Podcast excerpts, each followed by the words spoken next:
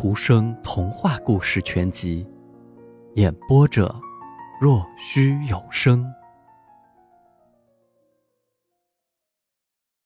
的确，沼泽的正中有一棵粗壮的楷木，那就是老祖母的柜子。他说道：“他朝沼泽妇人，朝世界各国的各个时代敞开着。只要他们知道柜子摆在什么地方，这柜子从前面、后面。”从每一面和每一角都可以打开，是一件非常精致的艺术品。可是看上去只不过像一棵老楷木。所有国家的诗人，特别是我们自己国家的，都是在这里造就的。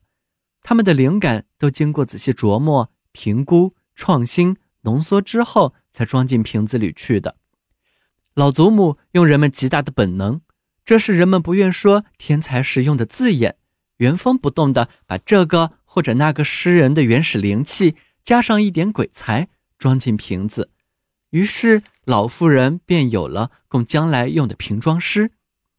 这个人说道：“让我看看。”沼泽妇人说道：“可以，不过还要给您讲讲更重要的东西。”可是我们已经到了柜子旁边了呀。”这个人说道。他往里面望了望。里面有大小不同的各种瓶子，这里面装的是什么？那里面又有什么？妇人说道：“这是人们所谓的五月香，我可没有试过它。可是我知道，只要撒一点点在地上，马上便会出现一个美丽的林中湖泊，长着睡莲、水鱼和邹叶柳兰香。只要滴两滴到一个旧练习本上。”即便是最低班的本子，便会变成一部完整的芳香喜剧。人们完全可以上演它，也可以被它催眠睡去。瓶子上写着“沼泽妇人酿造”，这是对我最大的恭维了。这儿有丑闻瓶，看上去里面只是装了些脏水，的确是一些脏水。可是里面掺了城市闲言碎语的发酵粉，三分谎言，两分真话，用一根滑薯条搅混在一起。这薯条子不是用盐水浸泡过，沾着被抽打的体无完肤的犯人的鲜血的那种尖条，也不是校长的教鞭，不是，是从扫街的扫帚上取下来的。这儿有虔诚的诗的瓶子。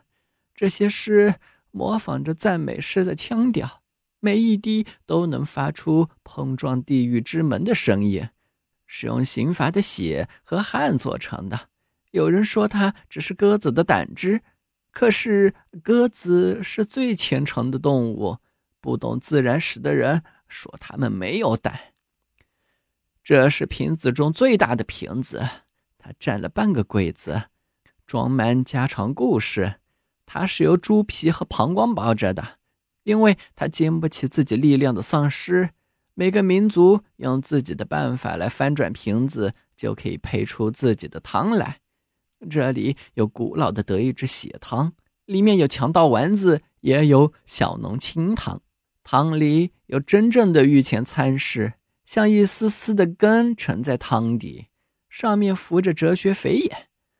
有英国管家汤。和法国容克式的鸡腿和麻雀蛋肉汤，用丹麦话说是康康五汤。可是最好的汤还是算哥本哈根汤，家里人这么说。这儿有装在香槟酒瓶里的悲剧，它会爆炸，它也该爆炸。喜剧像撒进眼里的细沙，也就是说精致的喜剧，粗糙一些的也有，但只是一些待用的招贴广告。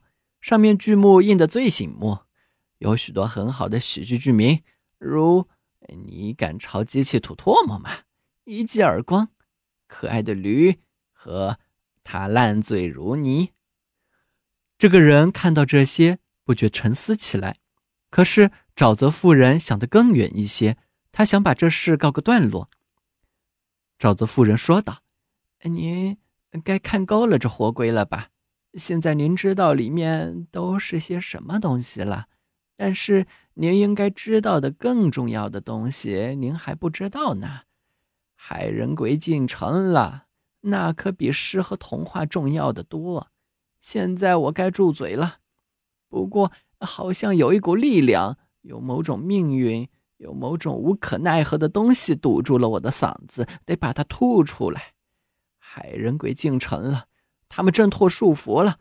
当心他们，你们这些人。这个人说道：“我一个字也听不懂。”沼泽妇人说道：“请坐到柜子上，可是别跌了进去，把瓶子压碎。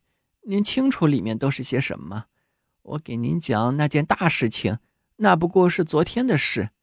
以前发生过这样的事，还可以过三百六十四天，一年多少天？您大概是清楚的吧？”沼泽妇人讲了起来。昨天这沼泽地可热闹极了。这里有一个儿童宴会，这儿生下了一个小害人鬼。实际上有一窝，一共是十二个。要是他们愿意的话，他们肯定可以像人一样，在人群中间转来转去，指手画脚，就好像他们生来就是人一样。这是沼泽一带的一件大事。沼泽地上，他们像小烛光一样，在草地上跳起舞来。所有的害人鬼都在，也有女害人鬼，不过他们不在谈论之列。我坐在那边的柜子上，十二个新生下来的小害人鬼都坐在我的膝上，他们一闪闪，就像是萤火虫。他们已经开始跳了，每过一分钟，他们就长大一点儿，因此不到一刻钟。他们看上去就像他们的父亲或者叔叔一样大了。有一条古老的惯例和特殊规定：如果月亮照的和昨天一样，风刮的和昨天一样，那么在那个时刻生下来的所有的害人鬼便都有权变成人。每位都可以在一年内行使他们的权利。害人鬼可以跑遍全国。而且，如果他不害怕掉到海里，或是被风暴吹跑的话，他还可以跑遍全世界。他们可以一下子钻到人的身体里去，替代他讲话，替他做各种动作。害人鬼可以变换任何一种形象，变成男人或者女人，以他们的神态形式，但必须按照自己的外貌，把他想做的事都做出来。不过一年中，他要懂得把三百六十五个人大规模的引入歧途，把他们从真理和正确的道路上引开。能做到这一点，一个害人鬼便算取得了他能取得的最高成就，成为为魔鬼华贵专车开道的侍从。他可以穿上深黄的闪光衣服，从嗓子里喷出火焰来。这是普通害人鬼垂涎渴求的，不过一个贪心的害人鬼想扮演这个角色，也有危险和很大的麻烦。而若是一个人的眼睛看清了他是什么，便能把它吹掉，那么他便完了，只得回到沼泽地来。若是一年没有结束，害人鬼渴望回家探望家人，放弃了自己的事，那他也就完蛋了。不再闪闪发光，很快就会熄灭，再也燃不起来。如果一年结束，他还没有能够把三百六十五个人引入歧途，引立一切美好的事物，那么他便会被判罚监禁到朽木里，待在里面闪光而不能动弹。这对活泼的害人鬼来说是可怕的惩罚。这些我都知道。通通告诉了坐在我膝上的那十二个小害人鬼，他们听了，个个都快活的发疯了。我对他们说：“最保险的办法是放弃这种荣誉，什么也不干。”这些小害人鬼不愿意，他们想着自己已经浑身焦黄闪亮，嗓子吐火了。有几位年纪大的说道：“和我们待在一起吧，去戏弄人一番。”另外有的这样说。人们把我们的草地的水都抽干了他们排水我们的后代怎么办？那些新出生的害人鬼说道我们要喷火。于是便这样定了。小朋友今天的故事已经讲完了请闭上你的眼睛吧。晚安。